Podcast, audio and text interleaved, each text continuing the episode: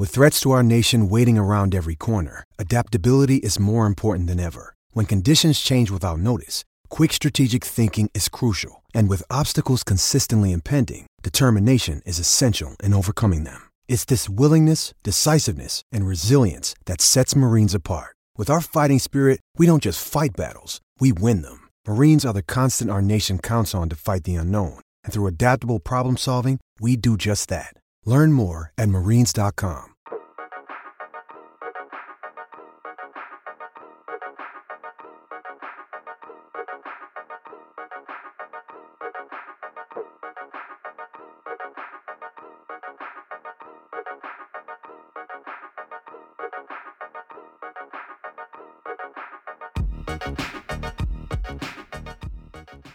La quattordicesima puntata della riserva, la puntata che conferma che non siamo in grado di tenere fede ai nostri impegni. Abbiamo fatto in tempo a dirvi una settimana fa che saremmo usciti sempre il martedì, poi abbiamo visto che c'era la Champions League, ci siamo emozionati e arriviamo con un po' di ritardo, ma ci siamo. Ciao Daniele, ciao Emanuele. Ciao Simone, possiamo dire al pubblico che insomma non succederà più e che era tutta colpa di Emanuele fondamentalmente perché ha faticato a trovare un bancomat per pagarci. Esatto, esatto. Io Non- e Simone siamo pagati prima.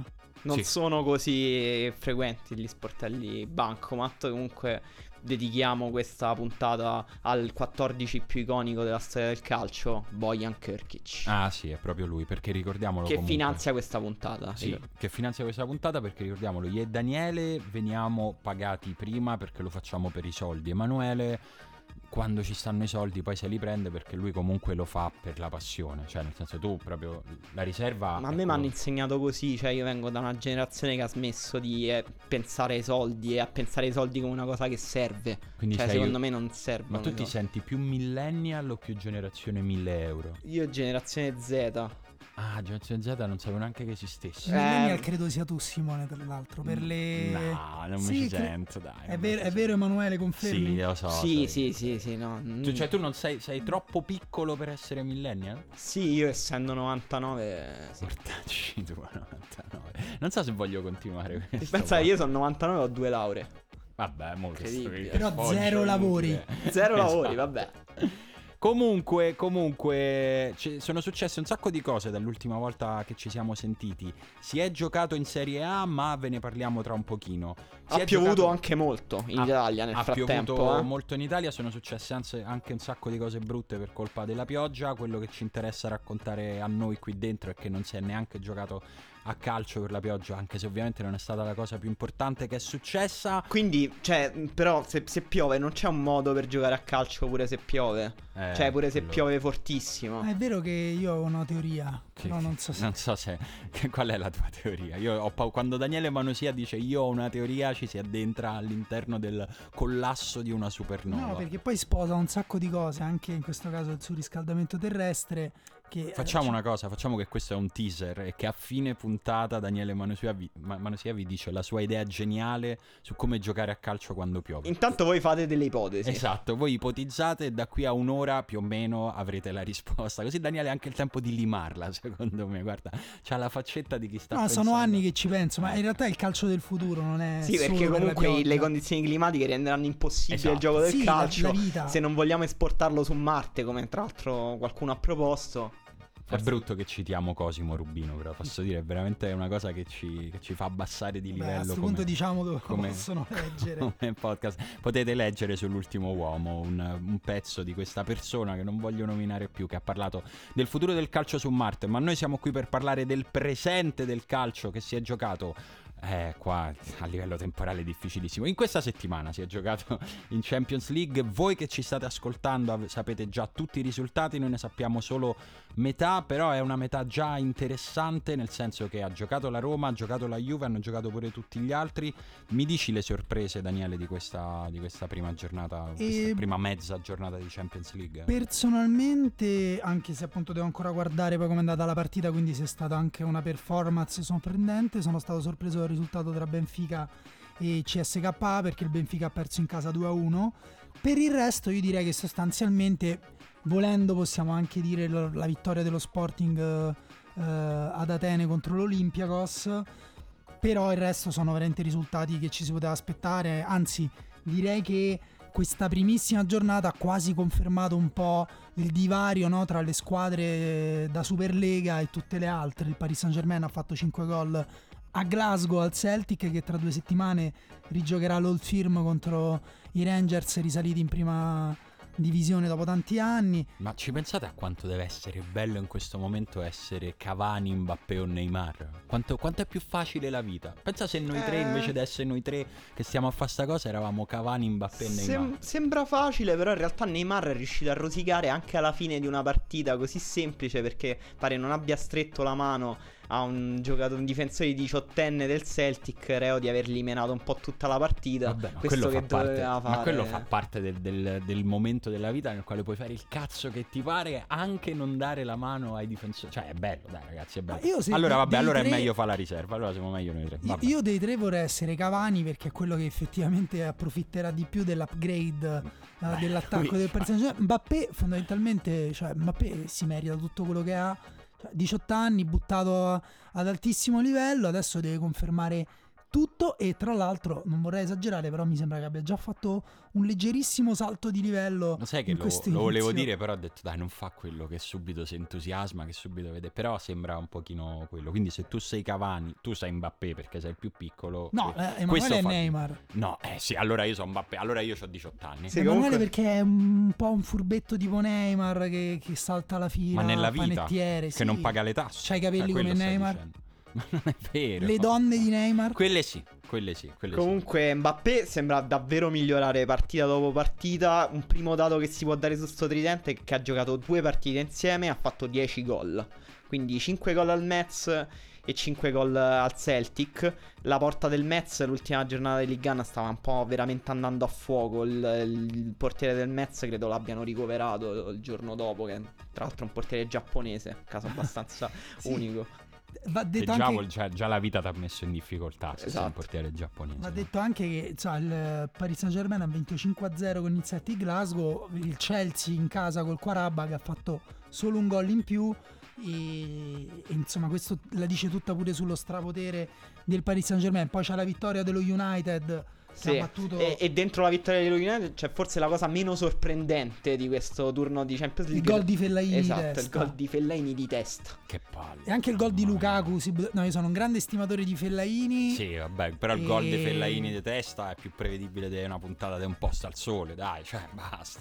Però il suo ruolo, secondo me, l'abbiamo un po' provato a, a sviluppare il discorso su Fellaini in questi ultimi tempi, soprattutto dopo la finale di Europa League in cui è stato protagonista con, con- con il suo solito stile, insomma, senza trasformarsi in un giocatore più elegante o più tecnico per piacere Perché di più non è capace. al pubblico, anche perché Fellaini è stato il primo a capire che tanto in ogni caso al pubblico non piacerai mai. Mai. Se sei alto devi essere basso, se sei magro, eccetera, eccetera. Eh, Comunque se la mia proposta è far valere il gol di testa di Fellaini 0.5 invece che 1. ci sta. E anche quello di Lukaku, quindi sì, vanno uno. C'è stato però l'infortunio di Pogba, perché Fellaini in realtà è entrato al posto di, di Pogba, che si è infortunato al muscolo, eh, alla coscia, e Mourinho ha detto che ri- teme, ha detto, la verità, ha detto, dice sempre cose un po' inquietanti Mourinho, non dice mai, una- un- non dà mai un'informazione e basta. Sì, sembra proprio posseduto dal demonio. Ha detto, no, sembra, sembra un personaggio di Lynch, però ha detto, non voglio neanche sapere come sta. Ah, Non posto. voglio neanche sapere il referto. L'esperienza mi dice che potrebbe perdere qualche settimana perché è muscolare. Ah, va- Vabbè, allora, se non lo sapete, figurati. figurati noi. Vabbè, ci stiamo a girare Segnato un sacco. Rashford all'esordio. Sì, figurati. ci Segnato- ha vinto 3-0 il Bayern di certo. Monaco con l'Anderlecht in 10 Eh, quasi tutta la che partita. sorpresa, mamma mia. Grande partita di Thiago Alcantara. Mm, che novità, guarda, già mi ha annoiato. Scommetto che ha segnato Lewandowski. Vabbè. Mamma mia! Allora ci risentiamo per i quarti di finale. Dai, vabbè, è tutto veramente di una banalità sconcertante. Vabbè, ok, andiamo alla banalità Allora, se- allora. Oh, ci Andiamo stiamo girando. italiana, va? Ah, oh, la banalità italiana è che il primo confronto Italia-Spagna, che doveva essere quello che dopo l'incontro fra le nazionali ci faceva rialzare la testa. Oddio, io questa cosa però non l'ho sentita veramente No, io da giuro che- nessuno. no, come speranza qualcuno diceva, ah, vedrai che adesso invece ha confermato esattamente il divario che si era visto tra le nostre due nazionali. Una sconfitta sonora fuori casa per la Juve, un pareggio sofferto a dir poco per la Roma in casa, direi che è una distanza che per ora rimane abbastanza confermata. Sì, direi di sì. Mm, magari dopo torniamo meglio sulla Juve perché abbiamo uno Juventinologo importante, un analista importante. Sulla Roma eh, diciamo che il pareggio è stata appunto la combinazione tra la scarsa forma in- di ieri di alcuni giocatori dell'Atletico. Penso a Saul che ha avuto almeno un paio di occasioni che di solito non sbaglia, invece ha tirato addosso ad Allison. Pure questa Griezmann. cosa che è venuto Owen Wilson al posto di Griezmann, secondo me ha influito alla fine. Sì, alla fine è sul influito perché Owen Wilson è un buon giocatore. Ma- Cioè, ho visto, ha fatto bei movimenti. Sì, ma n- non da Champions. No, non da Champions, anche che hanno sostituito Carrasco con l'amico grasso di Carrasco. No, è non vero, ha è- aiutato. È, vero che Griezmann ha, mh, ha- ha avuto un po' un passaggio a vuoto ieri e non è il periodo migliore, ha avuto questa evoluzione lui da esterno destro, liberissimo di sganciarsi e di andare a finire anche dall'altra parte del campo e a creare superiorità sulla fascia sinistra, è diventato a tutti gli effetti una punta, si muove benissimo,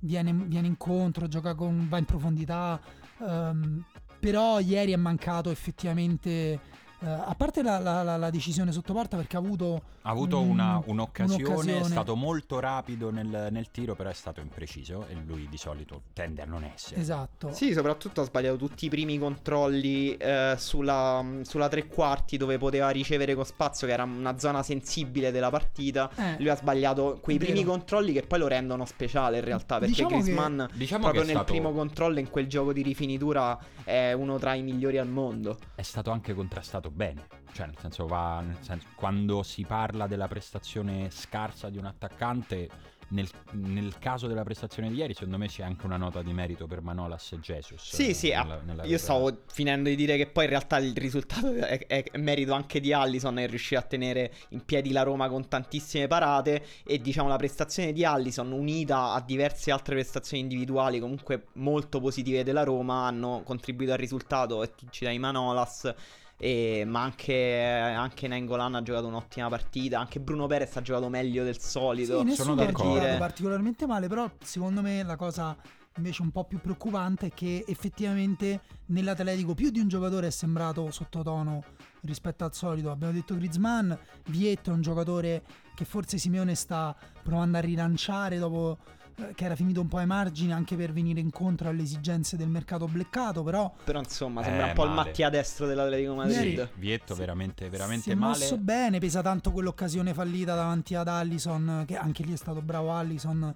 Lì però- secondo me è più, sbagli- è più un gol sbagliato, eh. Però Sì, sempre metà a metà. Però ecco, anche, anche Saul, anche Coche, insomma, non è sembrato proprio un atletico imbattibile. Quando è stato pressato, è andato in difficoltà. Juan Fran è stato messo più di una volta in difficoltà sulla catena di sinistra. eh, dalla catena di sinistra de- della Roma, Anche a livello di intensità si è preso molte pause. esatto. Nonostante ciò, Eh. eh, la, la verità è che la Roma poteva perdere questa partita. Come Sì. dire, in, in- con condizioni leggermente diverse, poteva perderla anche male. Sarebbe stata una notizia senza dubbio peggiore. È vera la cosa che si dice sempre della Roma, che ha ereditato, secondo me, dalla gestione di Spalletti, che ha una grande mentalità proprio negli individui e insieme, cioè tengono il salvataggio di Manolas sulla riga, che poi è una, un- una volta nella vita, però quella cosa la fai solo se hai un, se ci credi veramente fino Sì. all'ultimo millimetro. E secondo me in questo discorso vale quasi più il secondo salvataggio, nel senso che dopo quel salvataggio di Manolas, Allison ne fa uno di uguale importanza, che si vede meno, però c'è, dà il segnale di una squadra che quella cosa la- probabilmente l'ha consolidata, nel senso la Roma riesce a resistere un po' di più nella sofferenza rispetto a un anno, un anno e mezzo, due anni fa. È chiaro che non basta, nel senso quella Sì. deve essere la base perché è importante, è importante saper soffrire, dopodiché manca ancora una parte propositiva che probabilmente sarebbe stato ingeneroso aspettarsi nella partita contro l'Atletico Madrid perché l'Atletico Madrid far, far giocare male gli altri per l'Atletico Madrid fra un po' se lo mettono su- nello stemma però qualcosa, qualcosa in Fieri più. di far giocare fieri, male. fieri di uccidere il calcio. Facciamo giocare male gli altri Sins, Sins. quello che è. Distruggere e non costruire. Diciamo che se ieri tutto l'Atletico Madrid avesse giocato bene come Thomas, probabilmente la Roma non avrebbe, non avrebbe vinto. Sì, eh, diciamo, allora, volevo dire un paio di cose sul, sul contesto della partita, secondo me, e poi invece vi volevo fare una domanda perché si sta, secondo me, già per preparare un caso di quelli che succedono solo a Roma e me ne ricordo, mi ricordo molto eh, bene il caso di Mattia Destro, che secondo me è simile a quello di Allison adesso, però prima di arrivare a quello, due cose. La prima, no perché, ma ci arrivo.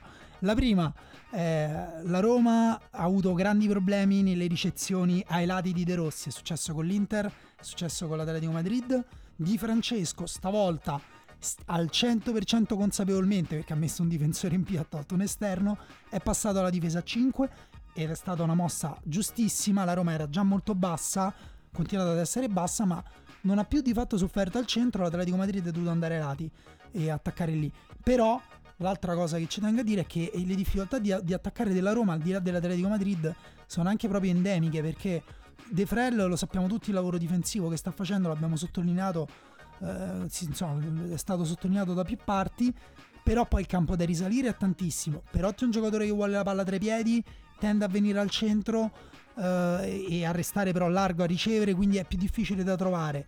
Le mezzali anche faticano tantissimo e, e effettivamente poi ha fatto quella dichiarazione a fine partita in cui secondo me ha detto una cosa normale, poi ci Sì, hanno era marciato sopra i giornali. Di, di frustrazione, ma non era, No, ma non era normale, per ma- aprire nessun caso. No, è una Cioè, cosa- Poi lui, anche, lui l'ha anche detto, oggi l'ha smentito, ma al di là della Esatto. smentita era abbastanza comprensibile. Io su De Frel mi tengo un dubbio, nel senso che ehm, voglio vederlo con dietro un terzino del quale l'allenatore si fida di più. Quando dietro ci saranno Florenzio Karsdorp e, Bru- e De Frella avrà meno consegne difensive, secondo me sarà valutabile. Fino adesso, secondo me, è encomiabile l'impegno, anche se non smuove nessun sentimento la prestazione di Sì, De Frella. sì, ma infatti il discorso per me non era individuale, ma era proprio del meccanismo la distanza. Però il meccanismo, con- secondo me, va valutato con chi è stato Certo, immaginato. certo. La, la Roma in divenire, la. Roma credo che cambierà ancora tanto. Appunto, il cambio di, di Francesco apre anche orizzonti di possibilità che prima non immaginavamo. Secondo me è la notizia più bella di ieri,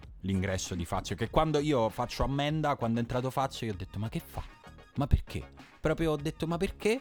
Ed è il cambio che ti ha fatto smettere di soffrire in quel modo terribile. Poi Sì. non è che dopo Sì, è stata sì. una No, è anche rischiato Comunque forse. è l'altro, è un- un'ulteriore testimonianza che Di Francesco forse non è così rigido come era sembrato agli inizi e come soprattutto è stato presentato all'inizio. Questo è stato, eh, diciamo, un cambio abbastanza netto. Eh, però ci- c'erano stati altri piccoli aggiustamenti nelle partite precedenti e sembra che la Roma stia pian piano adattandosi ai giocatori che è in rosa. Certo, lo sta facendo con troppa lentezza. Però magari c'è stato un cambio difensivo nell'ultima partita, magari anche offensivamente nelle prossime partite si potrà vedere qualcosa di diverso già da sabato perché per la prima volta in questa stagione la Roma forse troverà una squadra che la farà giocare un po' di più e i meccanismi offensivi emergeranno di più nella, nella loro problematicità oppure invece eh, miglioreranno. Io la domanda che vi volevo fare era: dopo la partita di Allison, ehm, metà delle persone dicono ehm, gli hanno tirato addosso fondamentalmente perché se c'è la mappetta dei punti dove sono finiti i tiri, sono più o meno centrali, anche se poi in realtà se vai a guardare tutte le azioni non, non- non sono così facili. Oppure invece ha effettivamente salvato lui la partita. A me ricorda quando destro segnava molto all'inizio di Rudy Garzia si diceva sì, ma segna solo da vicino. E sono queste cose strane che, Guarda, che curiose, però non è facile secondo me rispondere. a me, per- ma tu vuoi una valutazione sulla partita di ieri o eh, perché se tiri in mezzo destro fai un discorso anche di prospettiva su come poi no, sarà? no, no, la prospettiva di destro lasciamo. Ok. No, nel senso a me la partita di ieri non ha spostato niente nella percezione che ho di Allison, nel senso che secondo me Allison è un portiere molto forte che crescerà ancora un po' e poi si stabilizzerà su un livello che sarà di primo, di pr- proprio un profilo alto all'interno, sarà fra i migliori tre portieri della Serie A e secondo me ieri si è iniziato a vedere più gioca e più prende confidenza, mi sembra abbastanza eh, deve gi- veramente girare qualcosa di storto perché non sia così. Per Allison non credo che Sì, succederà. poi diciamo per non vedere che Allison ha fatto grandissime parate ieri bisogna avere veramente il prosciutto sopra gli occhi perché No, ha fatto che- almeno che 3, l'Atletico è stato 3 poco 4 preciso. proprio grandissime parate, bassa, una parata bassa su Correa, un'altra parata bassa nel primo tempo. Secondo me l'uscita su Vietto è 70% merito suo perché un portiere lì 9 su 10 va per terra e ieri secondo me ha giocato anche meglio con i piedi. Guarda, io eh, penso una cosa, una via di mezzo, ehm, perché è vero che l'Atletico è stato molto impreciso, ehm, però c'è quella parata finale, quella che poi arriva Saul e la tira sull'esterno, Quella, un- quella è pazzesca. a- dire della parata in sé, un portiere leggermente meno tecnico, quella palla la mette un po' più centrale, Esatto. Saul ci arriva con il sinistro Esatto. e Saul eh, segna, invece il fatto che Saul abbia tirato sul palo è anche merito in parte quello che volete voi, la percentuale che volete voi, però anche merito Sì, no, fa la differenza, fa, fa esattamente la differenza. Questo per quanto riguarda il, il pareggio della Roma, che è un risultato che diciamo lascia un po', un po' a metà, nel senso che No, va bene, dai. sì, Cioè, pareggiare con l'Atletico Madrid va bene, però il punto è che è un girone così difficile che una partita che si era messa così eh, quel- ti rimane un pochino di rimpianto per non aver fatto due tiri in più in porta e aver provato a vincerla perché poi il girone sarà difficilissimo. Un risultato che sicuramente invece è più facile da classificare come negativo è quello della Juve che a leggerlo è un 3-0 che lascia, che, che lascia molto amaro in bocca immagino ai tifosi della Juve però per andare oltre il risultato non possiamo che affidarci che non possiamo che affidarci che vabbè scusate per l'italiano non possiamo che sentire Fabio Barcellona Fabio ci sei? Ciao ragazzi, Ciao, come state? Bene, bene Fabio, stiamo, stiamo bene e stiamo cercando di capire se questo 3-0 che la Juve è andata a prendersi a Barcellona debba far preoccupare la Juve, i tifosi della Juve, debba far gioire quelli L'Italia. che... L'Italia, Buffon, il presidente del consiglio. Ci, ci racconti un po' che, che cosa, che cosa dobbiamo trarre da questa partita? Eh, dobbiamo trarre secondo me che la Juve è ancora un, è ancora un cantiere aperto. Eh, questo probabilmente lo si sapeva già prima dell'inizio della partita. Messi ce l'ha schiaffato in faccia con molta, con molta violenza, insomma. Eh sì, direi, di- direi, direi di sì. Devo dire, eh, dopo la partita di ieri, secondo me la cosa migliore che si potrebbe fare per la carriera di Dybala è smetterla con questo paragone che gli farà solo male, al quantomeno per i prossimi due o tre o quattro anni, insomma quanti anni ancora ha Messi a questi livelli, perché qualsiasi prestazione fai, poi giochi contro quello e tu sembri uno scemo se ti mettono contro di lui in quel modo. Sì, sono, sono assolutamente d'accordo. Io, io stimo tantissimo Di Bala come calciatore, sfido, sfido chiunque a non farlo. Ma Messi, eh, io ho, ho quasi, no, non dico quasi 50 anni, ma mi ci avvicino. Io penso che Messi sia il più forte giocatore che abbia mai visto giocare, che abbia mai visto calcare un campo di, calcio. E io ho visto anche Maradona, ho visto, ho visto tanti calciatori. Quindi qualsiasi giocatore che venga avvicinato a Messi o paragonato a Messi non può che farsi male. Ok, sono, ma- sono- sono assolutamente d'accordo. Fabio, ok, ma la differenza tra la Juventus e il Barcellona secondo te quindi è stata tecnica, quindi per esempio banalmente Messi, o c'è stato anche un problema tattico, oppure secondo te ha pesato di più la personalità, il carisma, perché mh, è stato menzionato anche questo, il fatto che Dybala per esempio eh, gioca benissimo in campionato e poi in Europa come in finale mh, gli manca un po' la personalità. Ma io, io non credo, io credo che siano due squadre, sia il Barcellona che ha cambiato allenatore, ha perso Neymar, che la Juventus in, in grossa fase di eh, costruzione. La partita secondo me non è stata diciamo tatticamente eccezionale e ha vinto la squadra che può giocare meglio eh, senza una struttura tattica ancora definita. Il Barcellona ha Messi, ha Iniesta, ha giocatori in grado di ha molti più giocatori in grado della Juve di vincere la partita da sole e di dominarla tecnicamente, cosa che la Juve a questi livelli non riesce a fare.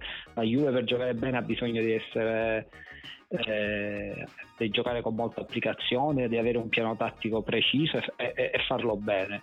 Il Barcellona ha, ha dentro i, su- i, piedi dei suoi campioni la possibilità di dominare anche solo con la tecnica, che ha fa- cosa, che ha fatto, cosa che ha fatto ieri sostanzialmente. Sì, io volevo un attimo allora, ricapitolare velocemente il contesto tattico, cioè la, Ju- la Juventus ha giocato con il solito uh, eh, 4-2-3-1 diciamo sulla carta, anche se Betancourt in realtà si muoveva più da mezzala in un 4-3-3, un ruolo ibrido diciamo, um, con a sinistra da Galascosa al posto di Mandzukic. Uh, il Barcellona invece di Valverde gioca con il solito 4-3-3, però Messi è stato messo al centro e Luis Suarez ha agito da sinistra, anche se un po' più centrale, con Dembélé molto largo a destra. Uh, in questo contesto tattico la Juventus tu Fabio interrompimi se pensi ci sia qualcosa uh, di, di, più rilevante sì. di quello che sto dicendo, però in questo contesto tattico la Juventus ha uh, diciamo anche aspettato, lasciato il pallone uh, al Barcellona in parecchi momenti, però tutto sommato nel corso del primo tempo è sembrata anche in controllo. Non ha corso grandi rischi, ha avuto anche qualche occasione, ha avuto un'occasione anche sull'1-0 del Barcellona con un tiro di Dybala sì. calciato malissimo e, uh, e tutto sommato, diciamo, il piano tattico, come hai detto te, non era così complicato per nessuno. Uh, al tempo stesso, io mi chiedo che cosa avrebbe potuto fare la differenza per la Juventus. Un po' più di tecnica magari in mezzo al campo, perché Matuidi uh, è vero che è poco inserito nei meccanismi di squadra, però è quel tipo di giocatore lì. È difficile controllare la partita in mezzo al campo con un giocatore come Matuidi che tocca tutti quei palloni.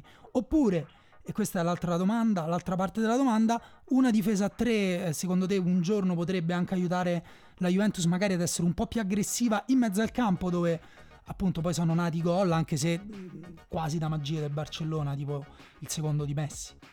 Allora, se la domanda è limitata alla partita di ieri, eh, oggettivamente eh, Allegri aveva poche, poche, non aveva tante possibilità, aveva tanti assenti, ha giocato Betancourt, come hai detto tu, che è insomma, un esordiente assoluto, eh, quindi era un po', un po' complesso. Secondo me fare, fare, molto meglio tatticamente e fare qualcosa di diverso. Sì, c'era Bernardeschi in panchina che è entrata, ha giocato bene, avrebbe potuto giocare la Juve con un 4-2-3-1 più, più puro e meno ibrido, ma probabilmente l'idea di Allegri era quella di di giocare con un uomo appunto che è stato Betancourt in zona, in zona Iniesta, quindi giocare con un giocatore in posizione ibrida per controllare Iniesta, che è un po' quello che ha fatto anche l'anno scorso eh, nelle due partite contro, contro il Barcellona.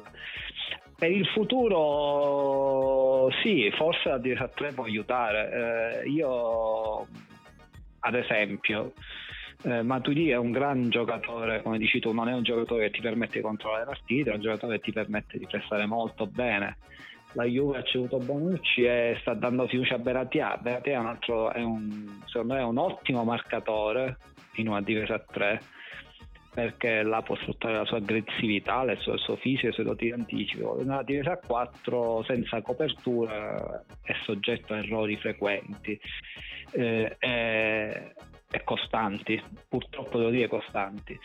Eh, a, a, fine, a, fine, a fine campagna acquisti la Juve ha preso Oedes che è un altro giocatore secondo me in grado di giocare in quella posizione anche in una posizione ibrida tra terzino e centrale. Secondo me il, la, la, possibilità di giocare a tre non è una possibilità da eh, non è una possibilità che la Juve deve scartare. Non credo che Allegri la scarti a prescindere No, infatti, insomma, poi se, se tanto lo, lo, sappiamo, se c'è una qualità che credo che neanche i detrattori di Allegri possono, possono negare, è la capacità di Allegri poi di, di cambiare, di adattarsi e di saper eh, tirare fuori il meglio dai propri giocatori. Vedremo, vedremo se, quando e come succederà e insomma, e torneremo a parlarne. Intanto grazie Fabio.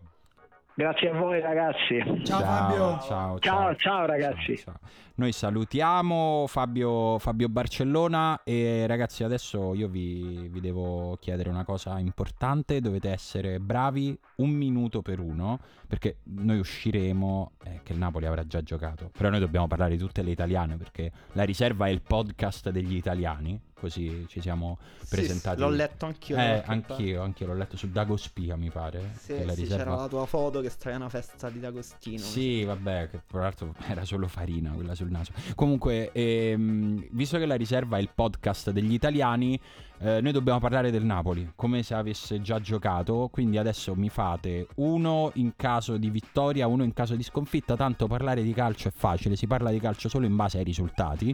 Immaginate la partita, fate come vi pare. Daniele, tu vuoi fare vittoria o sconfitta? Vittoria. Vittoria. Allora, Daniele, questo Napoli a cosa può puntare? Beh, diciamo che non ci sono limiti di fronte a una squadra che gioca così bene la palla. Abbiamo visto i sette gol rifilati allo Shakhtar uh, il Vabbè, 94% di possesso palla.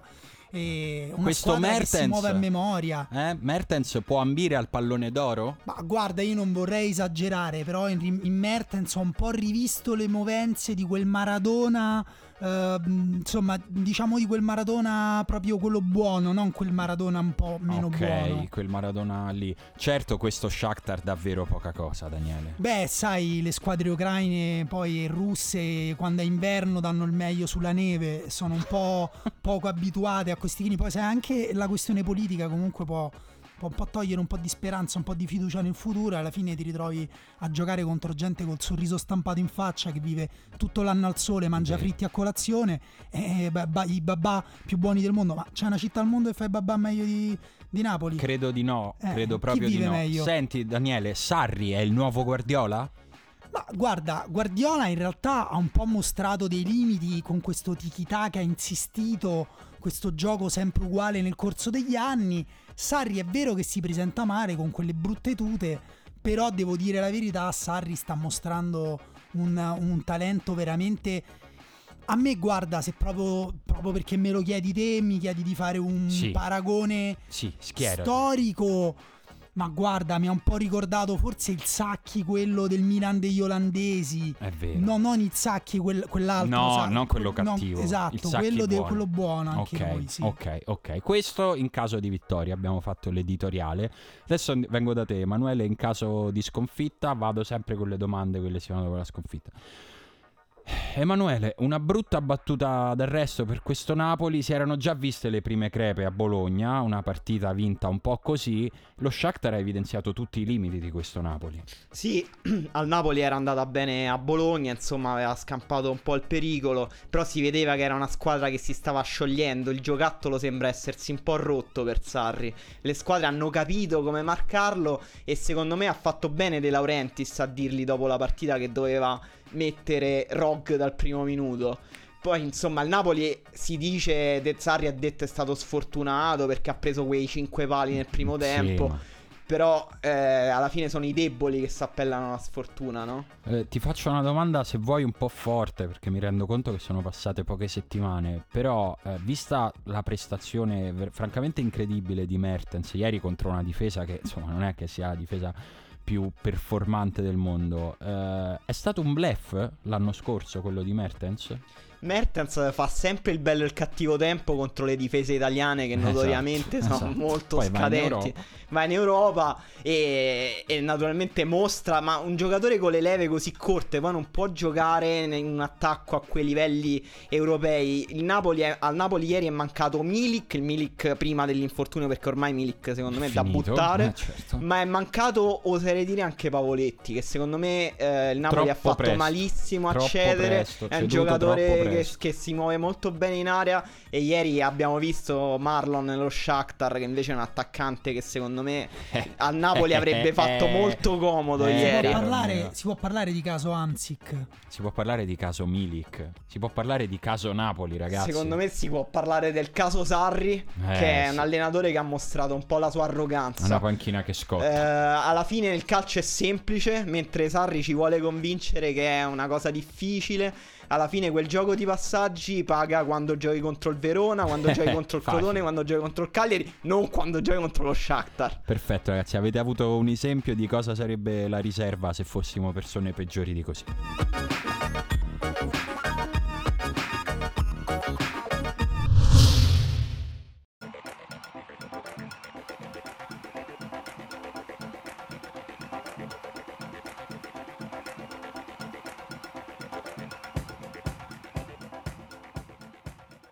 Prima di andare avanti e di parlare della Serie A, io vorrei un attimo fare un passo indietro perché prima ho detto quanto deve essere bello essere Neymar, Mbappé o Cavani. Cancello tutto, oggi la persona che vorrei essere è Zappacosta. Cioè, nel senso, dai, non esiste un, Mm. un, una situazione più bella di quella che Cioè, un vissuto io. emigrato italiano che Esatto. giocava terzino ogni tanto nel Torino, che poi si ritrova a passare al Chelsea per 25 milioni di euro e cazzo esordio europeo segna da appena dopo il centrocampo sulla linea laterale dopo aver saltato due giocatori.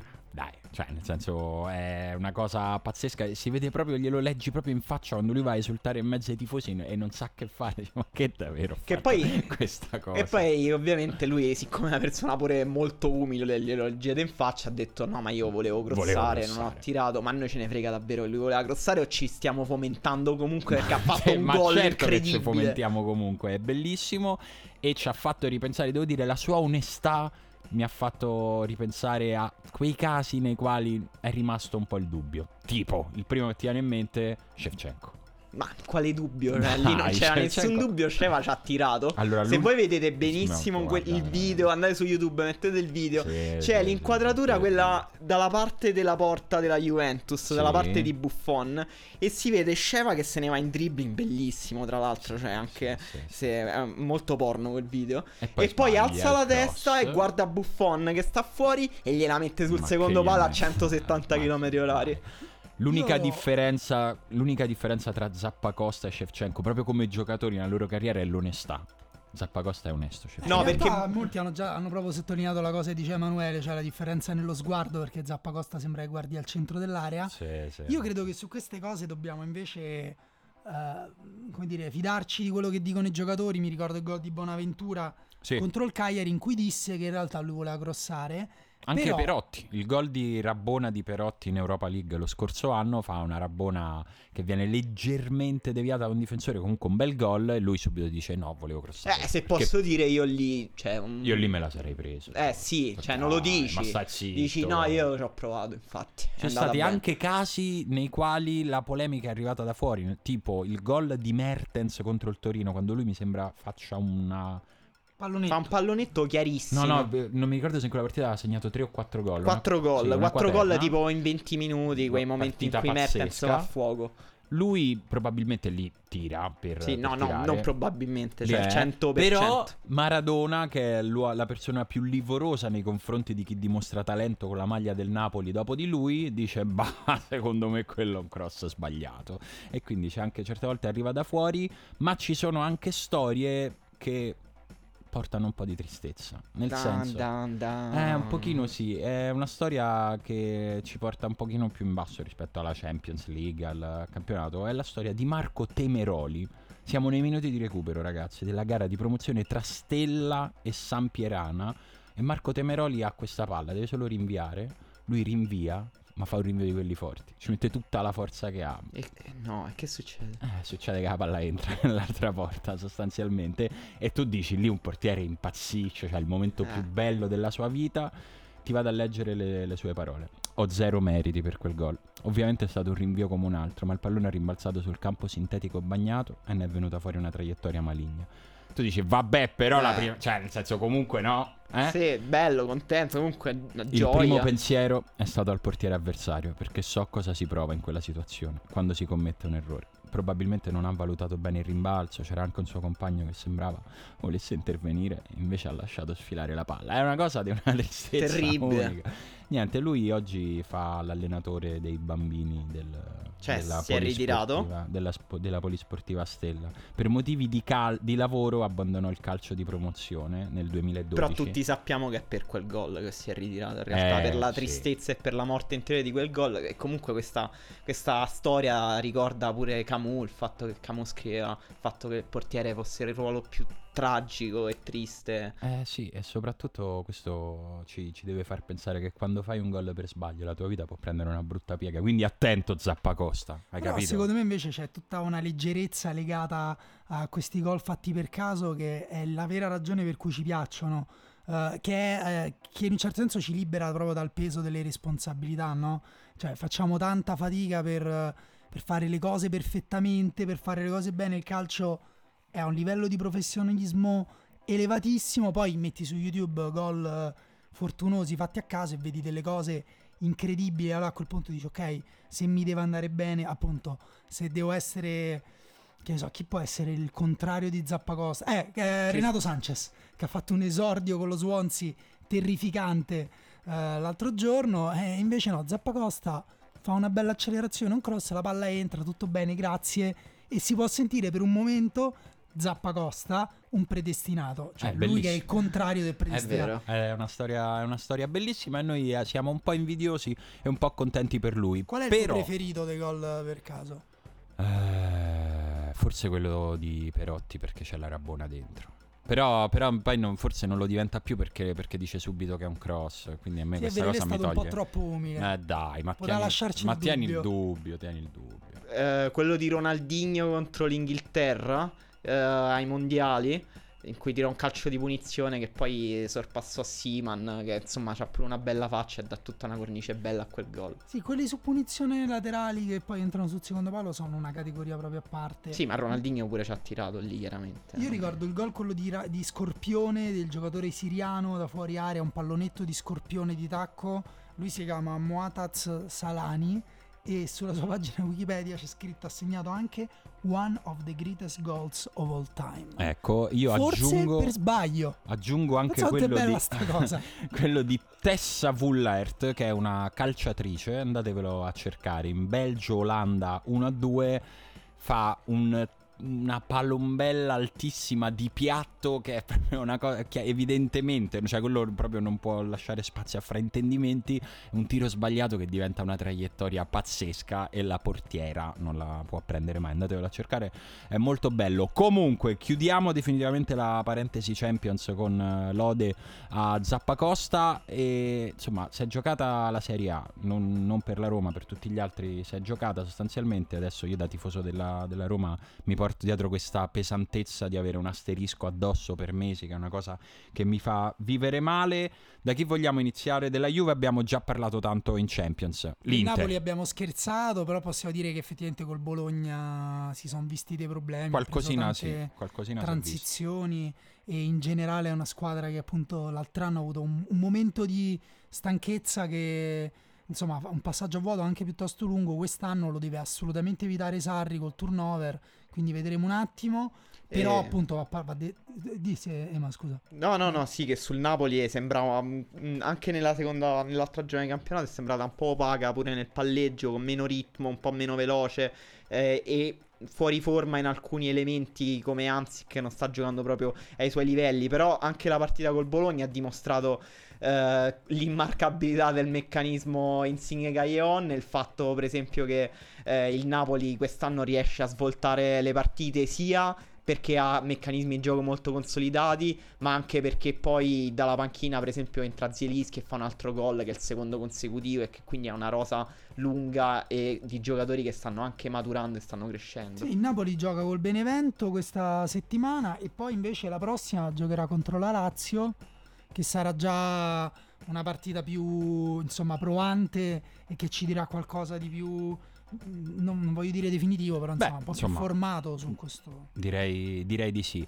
Eh, quanto, da 1 a 10, quanto si sono messe bene le cose per Spalletti? Quanto è quasi insperato questo avvio? Perché Spalletti ha bisogno esattamente di questo. Nel senso ha bisogno di un ambiente carico, ha bisogno di sentire la fiducia di tutti, ha bisogno che i suoi giocatori lo seguano, ha bisogno dell'ambiente perfetto per non vedere complotti ovunque. Su questo Spalletti può costruire una grande stagione. Se questo momento che sta vivendo adesso gli dura un altro mese, secondo me mi, mi sbilancio, l'Inter farà una grande stagione perché l'unica cosa, o quantomeno uno degli elementi più importanti che possono andare a rompere l'equilibrio dell'Inter è se si rompe l'equilibrio mentale di Spalletti. Se Spalletti rimane solido, l'Inter quest'anno sarà una squadra importante. Sì, anche perché l'Inter eh, insomma ha una rosa piuttosto corta, ha un ottimo 11 titolare, ha un po' di ricambio a centrocampo, ma servirà che Spalletti tenga altissima la concentrazione.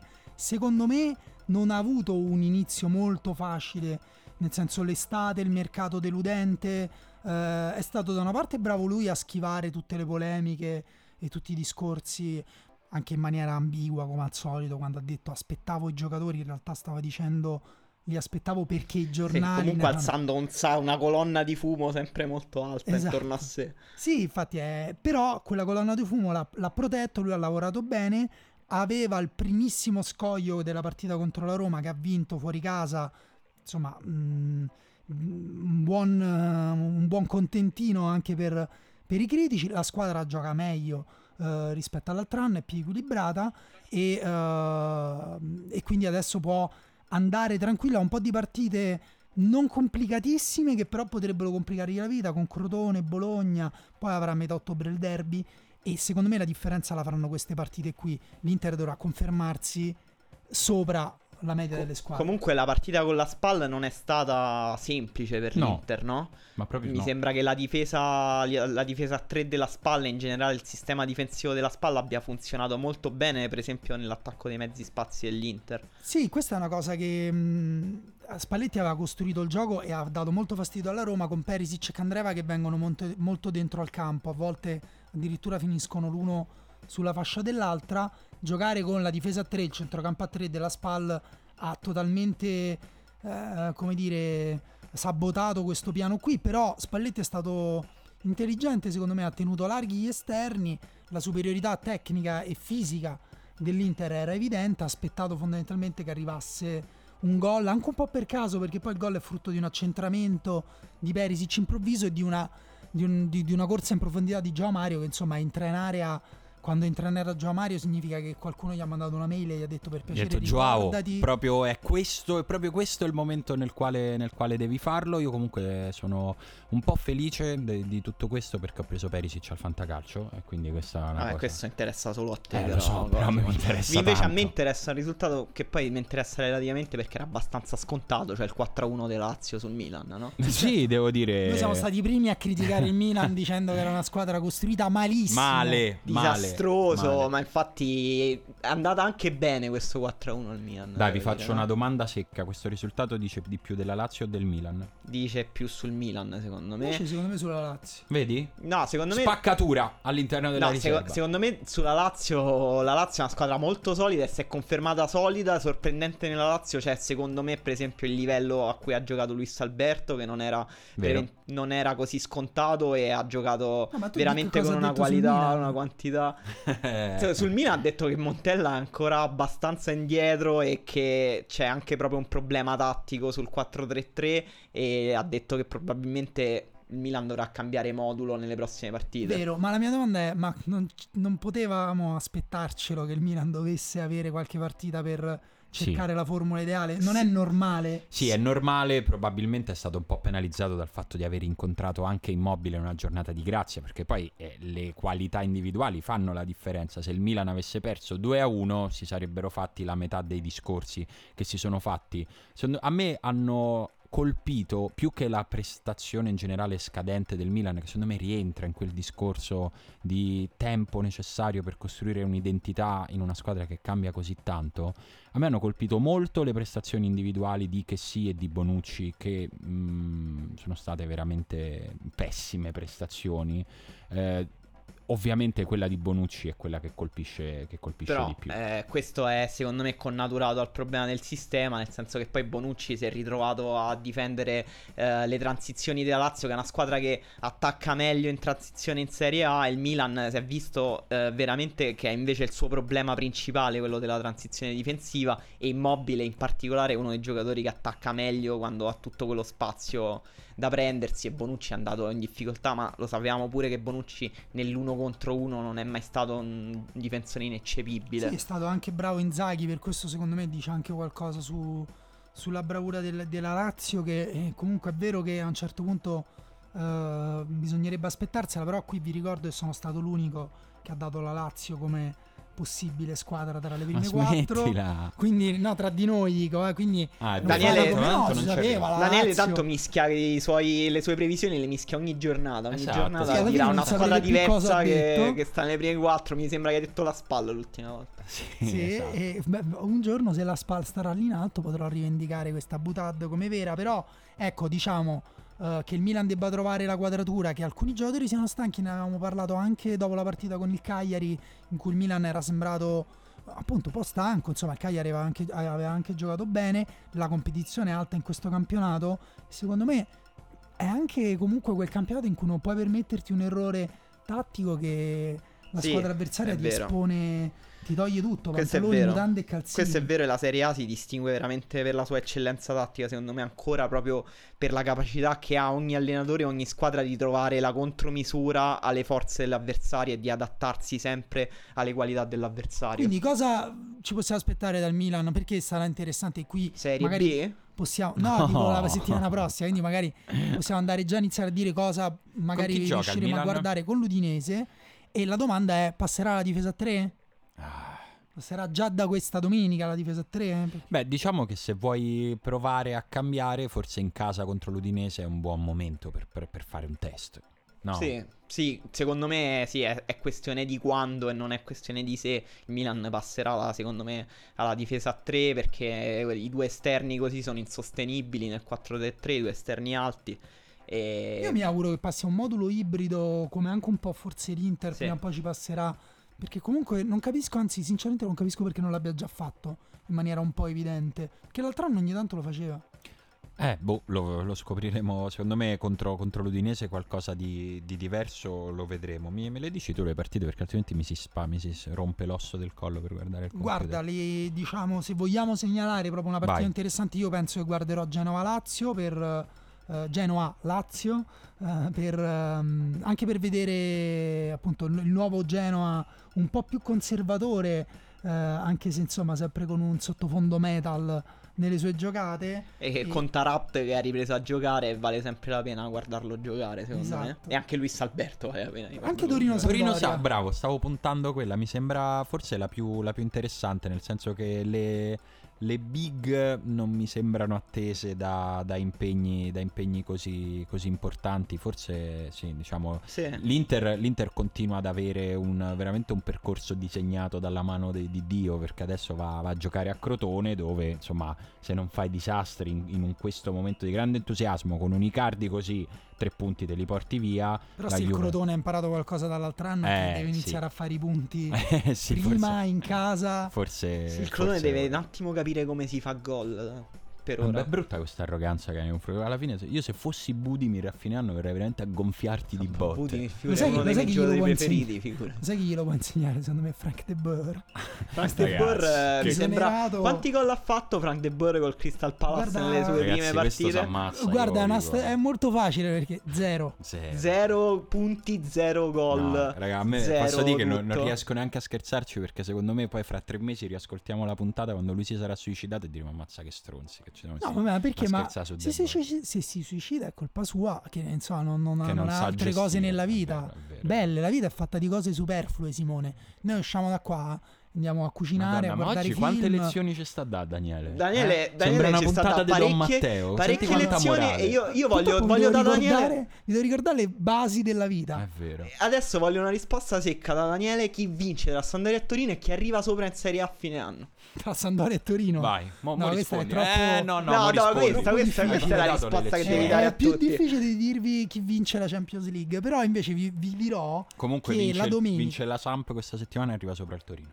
Mamma mia, che, de- che così. democristiano. Ah no, mi sono esposto pesantemente. Qua Comunque Demo sono Cristiano. du- eh. due squadre. No, beh, io ho detto proprio non lo so, cioè proprio manifesto la mia Vabbè, ignoranza in che- materia perché comunque ho eh, guardato È un modo di essere democristiani, è, quella, è quell'ignoranza all'Andreotti. No, lo sai qual è il problema? È che quando guardo la Sampa ho occhi solo per Gaston Ramirez, Mamma quindi non capisco il resto. E no, questa domenica io credo che forse potremmo dedicarla alla Premier League Sì. perché eh, comunque ci sono Chelsea Arsenal all'ora di pranzo e Manchester United Everton con l'Everton che giovedì eh, che è un giorno di questa settimana potrebbe essere prima o dopo che voi ascoltate il podcast giocherà o ha giocato con l'Atalanta in Europa League Sì, Everton. Sì, è veramente sembra provenire da un'altra dimensione. Cioè, nessuno avrebbe immaginato Everton e Atalanta nella stessa dimensione. L'Everton è in grandissima difficoltà. Ci smentirà sicuramente facendo 6 gol all'Atalanta. Eh, però nel frattempo, appunto, è una delle squadre che sta giocando peggio in Premier League che sta deludendo un po' di più. E vediamo, ha, preso- ha perso molto male col Tottenham eh, l'ultima partita. E Coman ha già cambiato modulo. E insomma, non sta peggio dell'Arsenal, ma quasi. Guarda, sì, loro e l'Exter. Io l'ho visti contro il City in vantaggio di un uomo e hanno, insomma, hanno pareggiato uno pari, ma avrebbero potuto perdere male con, in 11 contro 10 meritatamente. Quindi li vedo un po' male. Anche l'Exter è comunque lì galleggia a pari punti col West Ham, tre punti in quattro partite, insomma inizia a essere... Che tristezza. Mamma mia, Cicerito, dove sei andato a buttare? Io... Cicciarito che a proposito di gol casuali ha segnato il grandissimo gol in cui si è calciato la palla in faccia da solo da mezzo metro dalla porta. È Però quello forte è voluto, io ho Dai, letto le raga, è dichiarazioni più di forte di tutti, Cicerito. non dovete rompere i coglioni. Cicerito, ve lo dico, divento, div- mi, mi incazzo, ma proprio male. Cicciarito in Italia sarebbe capocannoniere, questa cosa la posso dire 20 senza gol. paura di essere smentito. Dietro, dietro Belotti, Guain e Mertens quest'anno arriverebbe. Però, però va bene. Senti, se non avete altri suggerimenti, avete altri suggerimenti? Partite da vedere? No. Ma in cu- ah, dalla Champions League eh, vogliamo... Champions League l'hanno già giocata. tanto. Borussia Tottenham, se l'avete vista, secondo me è stata una bella partita. Vogliamo Esatto. dare tutti i risultati della Champions Bravi, League pur chiudiamo- non sapendoli. Chiudiamo, chiudiamo così con i nostri pronostici. po- po- Che voi post-datati. ascolterete. Esatto. allora, eh, Red Bull Lipsia, eh, Monaco, si gioca in Germania. Vai, 2 Manu. a 0 per il Red Bull Lipsia. Il Monaco in grande crisi. Ha preso 4 gol da- dal Nizza l'ultima giornata, due, di cui 2 da Balotelli. Andateli a vedere. Allora, io ti dico che Porto Besiktas finisce 2 a 1 per il Porto. Io... perché? Vabbè, Scusa, È normale, sì, in effetti. No, perché cioè, beh, proprio eh, mi sembra il Porto in casa contro il Besiktas. Sì. Gliene fa due, ne prende uno perché comunque Ta- il Porto. Talisca non... vabbè. E io invece vedo Feyenoord Manchester City, vedo un incredibile 2 a 3 con il Manchester City che la vince all'ultimo minuto e con Guardiola che si leva la, la camicia sotto alla maglietta di Mourinho. Vabbè, Shakhtar Napoli ne abbiamo già parlato diffusamente. Abbiamo eh, contemplato tutte le possibilità. Real Madrid, Vabbè. Apoel Nicosia. Over, over, Over. 2.5. Over eh, 7.5. Sì, vabbè, gli fanno veramente una Eh, testa, una testa così. Tottenham Borussia, una bella tripla. Tottenham Borussia, secondo me è un bel 3 a 2. Sai che il Borussia non ha, ha preso pochissimi gol, forse neanche Eh, forse nessuno oggi. in Bundesliga dovrei controllare. E vedi. Quindi secondo me potrebbe anche finire 1-0 per il Tottenham. Però il Borussia mi sembra avere una- un- vari problemi in attacco. Secondo me il Tottenham vince e vince nettamente. Vabbè, veramente siete, siete veramente noiosi. Che, che è rimasto? Maribor Spartak Mosca. Con, Bellissima. Madonna, secondo me si Gioca il ammazzano figlio di, botte. Zaovic nel Maribor. C'ha la maglia viola e oro. È stupendo. Vinco. Io Vince il mio Maribor. pronostico è tre espulsioni per questa partita. No, per me vince lo, Spartak. lo Spartak. eh. No, secondo me pareggiano con delle con delle espulsioni e Poi poi Liverpool-Siviglia, che forse è la più bella della Sì, giornata. Dai, di forse. Forse secondo me anche più bella è Tottenham Borussia e secondo me pareggiano tipo 1-1.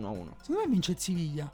Perché ha comunque una, una squadra che potrebbe mettere in difficoltà il Liverpool. 3 a 0 per il Liverpool. Oppure sì, ecco, anche quella. Purtroppo, insomma, sono entrambe le cose sono piuttosto possibili. Eh, lo oggi. so, ma Daniele, nella vita bisogna schierarsi. A un certo punto oggi ci hai insegnato tanto tu e volevo contraccambiare dandoti bene, una ti ma- piccola Ti mando un messaggino alle 11 se per caso. Proviamo poi a cambiare, no, ormai il podcast è Però ci deve insegnare un'ultima cosa. Daniele. Ah, Dani. Un'ultima cosa. ah.